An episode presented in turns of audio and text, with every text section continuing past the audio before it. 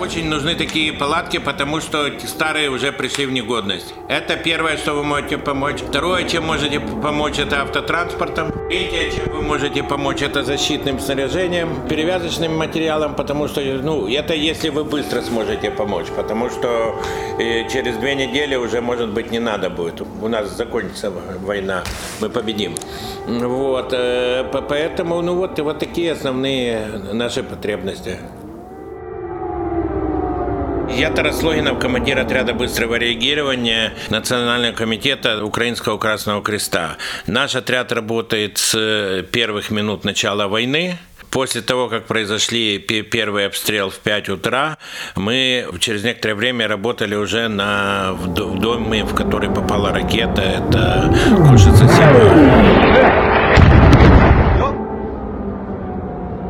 Нет, первый день, первый день, ночью в это 7А. А, а, а первая ночь что была? Ну да. А, взрывы в Борисполе. Это было непривычно. Я не привык, что что-то взрывается. И я уже не помню. Какой сегодня день? Сегодня? 24 все началось. Я, как всегда, обычно отметил 23 февраля, и 24 все началось. Вот. И с того момента наш отряд работает непрерывно 24 часа в сутки по помощи людям. Мы координируем наши действия с ДСНС, это Державная служба надзвичайных ситуаций, с нашим оперативным штабом и нашим руководством, национальным комитетом. Мы координируем действия с КМДА. Плюс, как координатор отрядов Красного Креста по Украине, мы стараемся оказать содействие отрядам, которые работают в других городах. И всем отрядам сейчас очень тяжело, потому что идут бои, большое количество пострадавших, большое количество людей нуждается в помощи. У нас не так много ресурсов, но мы полностью 24 часа в сутки пытаемся помочь людям.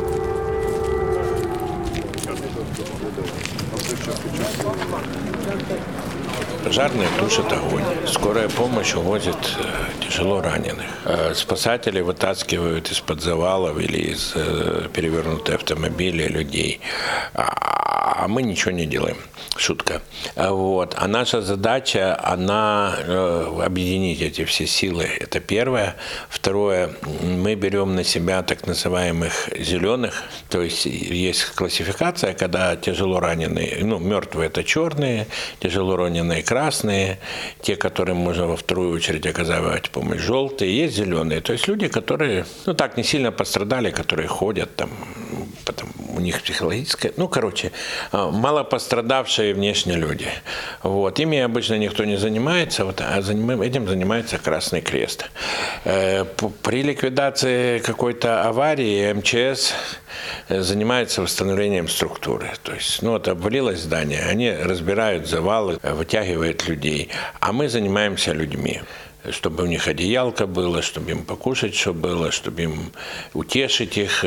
Мы помогаем зеленым, потому что им, кроме нас, никто не помогает. Мы так же, как скорая помощь, можем сортировать пострадавших, можем работать с красными. Мы, ну, не так ловко, как спасатели, но мы тоже можем вытаскивать из-под развалин и э, откапывать людей. Мы не такие профессионалы, как пожарные, но мы знаем, как работать там стволом или э, огнетушителем. Но мы занимаемся своей миссией, а не своей миссией. Но даже сегодняшнее то, что сделали мы сегодня, я считаю, что это гениально город ввел комендантский час. Я считаю, что это нужная вещь, но немножко непродуманная, потому что такой долгий комендантский час без подготовки, он больно ударит по людям, особенно по самым слабым, самым бедным людям. Ну, не у всех есть еда дома на, на сутки, не у всех есть вода, есть больные люди, которым надо лекарства покупать. И часть людей оказалась э, в ловушке. Наши городские власти власти объявили, что как только звучит сирена, спускайтесь в метро. Люди спустились в метро, там их держали достаточно долго, а когда они захотели выйти, им сказали, Дулю, уже комендантский час. А когда он кончится? А через 36 часов. И вот э, фактически в яме под землей сидят люди 36 часов. С маленькими детьми, больные, диабетики, с клаустрофобией там, и так далее. Да? Мерзнут, там какие-то физиологические потребности они не могут э, выполнить. Там. Когда мы это все осознали, мы попытались выяснить, сколько же таких людей у нас оказалось. Если не считать э, бомбоубежищ, а только метрополитен и вокзалы, то больше 10 тысяч, даже может 15 тысяч. То есть это, я считаю, огромное количество людей. Скажем, во-первых, мы поняли проблему. Да?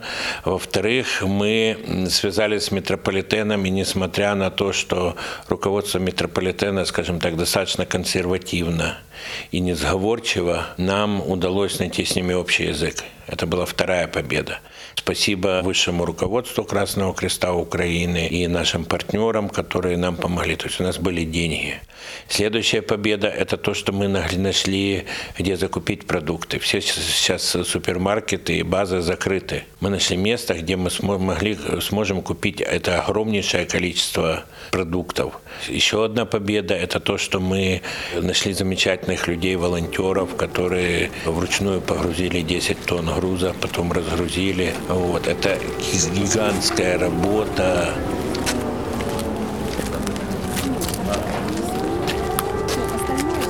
Сложно работать в городе.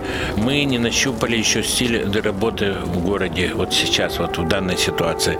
Мы знаем, как работать во время революции. Мы три месяца отработали на Майдане, мы проходили сквозь все эти баррикады, цепи, там, общались с милицией тогда еще. Ну, то есть э, понимали, где опасно, где не опасно. А сейчас совершенно другие условия. Ну, во-первых, стрельба, да, пули летят. Это, с одной стороны, я не могу сказать, что у меня страх есть, но у меня есть есть совершенно четкое понятие, что одна пуля может полностью изменить мою жизнь. Ну, начиная от того, что я умру, что не так э, страшно, потому что я человек в возрасте, и это лучше, чем там парализованным лежать. Это. А с другой стороны, я очень боюсь стать инвалидом. Не знаю, может, потому что у меня брат инвалид, и я понимаю, как это тяжело. Может, потому что у самого там уже кости где-то скрипят.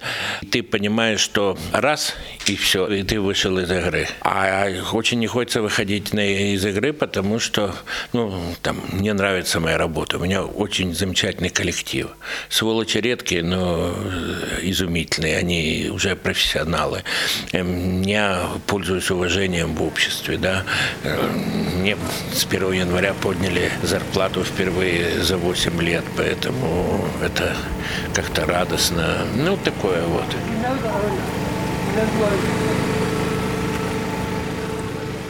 Страх необходим. Бесстрашны только идиоты. Чем более человек информирован, тем больше он опасается каких-то вещей, о которых он знает. Идиот ни о чем не знает, ему все равно. Или там мало информированный человек. Чем больше человек профессиональный, тем больше он понимает об опасностях, которые ему угрожают. Вот. Дальше если этот человек э, понимает эти опасности и осознает, он старается минимизировать риск, в то, в то же время э, сделать какие-то более рискованные вещи за счет минимизации риска. Вот. Страх – это очень хороший предохранитель. Потому что страх – это тот, ну не тормоз, а скорее руль глубины, который позволяет тебе держать баланс. Во время штурма 10 э, декабря, с 10 на 11 декабря 2013 года, я не знаю, как Сашке, а мне было гораздо страшнее, чем сегодня. Ну, к примеру. Ну, там какие-то другие случаи из моей жизни, когда я немножко по-другому себя чувствовал, ну, не, еще более так стрёмно, чем сегодня. Э, я просто отдаю себе отчет, что сейчас и мы, и Киев, и Украина вот на какой-то грани – Э, либо мы пропадем, либо мы победим. Вот, поэтому мы должны вот полностью как-то вот качать это дерево, чтобы оно упало в ту сторону. Ты прекрасно понимаешь, что ты должен быть внутренне настроен на то, что с тобой ничего не случится. Тогда с тобой ничего не случится. А вот, но в то же время ты понимаешь, что ты, ты идешь вот по этой тон, тонкому тросу, который может это. Это первое. И второе, наверное, самое тяжелое, то, что ты отвечаешь за людей. Э, даже если в результате там, моей ошибки или стечения обстоятельств с кем-то из ребят что-то случится, ну, там, юридически я не буду за это отвечать, я все равно буду нести моральную ответственность, все равно я э, буду э, за это не наказан, но страдать, скажем так ты должен быть э, на какой-то э, вот на шпагате. С одной стороны, надо бежать в атаку вперед, ура, а с другой стороны, надо бежать настолько аккуратно, как по минному полю, чтобы ни с кем, не дай бог, что-то не случилось. И должно быть жуткое везение. Что, потому что это только случай. Ну, то есть...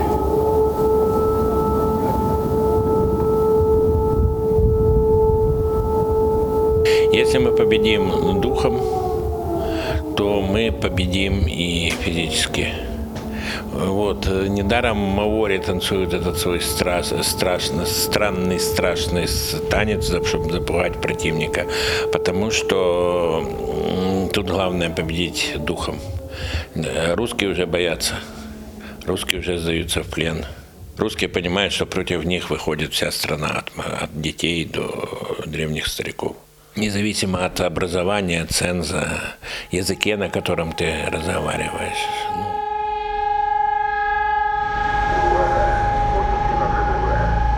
Я вот впервые за день прочитал новости только что, они меня поразили. Мне нравится, что какие-то хохмы появились, там вроде цыгане сперли танку у россиян, там какие-то шутки, какие-то мемы, какие-то прибаутки. То есть, э, не, ну на самом деле, что меня вот в этой всей истории поражает, это то, что у людей абсолютно нет паники несколько вещей, которые наблюдаются очень ярко. Это то, что люди какие-то деловитые, и такое впечатление, что все знают, что делать. Ну, по крайней мере, мое окружение. Во-вторых, абсолютно нет страха и полная уверенность, что мы победим. Третье – это какое-то единение даже не на национальном уровне, а на ментальном уровне. Понимаете, это единение не только на уровне Украины, но единение во всем мире. И это очень приятно, и это как-то чувствуется. Вот. Дело в том, что это не война там какая-нибудь, просто война. Это цивилизационный конфликт. Это два образа мысли, две философии сталкиваются. Ну, вы же понимаете, если чувак начинает, ну, при всех конфликтах, вопросах, и все начинает э, бомбить мирных жителей ни с того ни с сего, ну, это уже какие-то вещи запредельные ждали, ну, представляли, что это может быть. Готовились, обсуждали, даже проводили там какую-то специфическую подготовку в отряде и там снаряжение какое-то специфическое готовили. Ну, это же нагнеталась обстановка достаточно долго, чтобы мы могли среагировать. Мы все понимали, единственное, ну, не знаю, я про себя лично скажу, что уже там перед самой войной думалось, ну, уже скорее хоть что-то, либо закончилось, либо началось, потому что вот ждать вот так вот. 80 тысяч э, на границе, 100 тысяч на границе, 120 тысяч на границе, там разворачивают госпиталя, не разворачивают госпиталя, вот это вот все, э, ну, било по мозам, конечно. А сейчас есть какая-то... Да, есть какая-то определенность. Ты понимаешь, либо мы их, либо они нас. И э, сейчас проще, сейчас осталось только просто поднапрячься. Ну, главное, что в этой ситуации то, что, мне кажется, при любом раскладе мы уже победили, потому что мы показали, что мы сильнее духом, чем оккупанты, чем захватчики. Ну, это было понятно, но все равно как-то неожиданно. В Киеве ноль криминала. Все от гопника до миллионера пошли защищать Родину. Каждый как-то может скажем, очень богатый человек, который ездит охотиться на слонов в Африку со своим ружбайкой вышел. И вот сегодня я видел мужика, который на баррикаде стоял с двустволкой там 16-го калибра тульской, с курками двумя такой. 60-е годы, может даже раньше. Ну, то есть каждый весь свой ресурс приносит на победу. Вот у меня э, жильцы дома, э, когда э, сирена друзья, э, как-то нет. Ну нет, так нет. А вот, видишь, они такие ленивые, что они даже не, не будут спускаться в подвал. Не барское это дело, правильно? Пусть подвал придет к нам. Жильцы на, на нашего дома вычистили подвал, значит, э, оборудовали и сделали достаточно приличное бом- это укрытие, бомбоубежище. Другое дело, что я с ними поругался. Слышишь, Саня? Короче, приехали мы, с Людой, стоит толпа. Ну, тетки, понятно, мужики стоят и томно курят. Знаешь, не, нервно. Я говорю, если вам все равно где стоять и курить, стойте в очереди в военкомате. Они обиделись на меня. Ну, такое.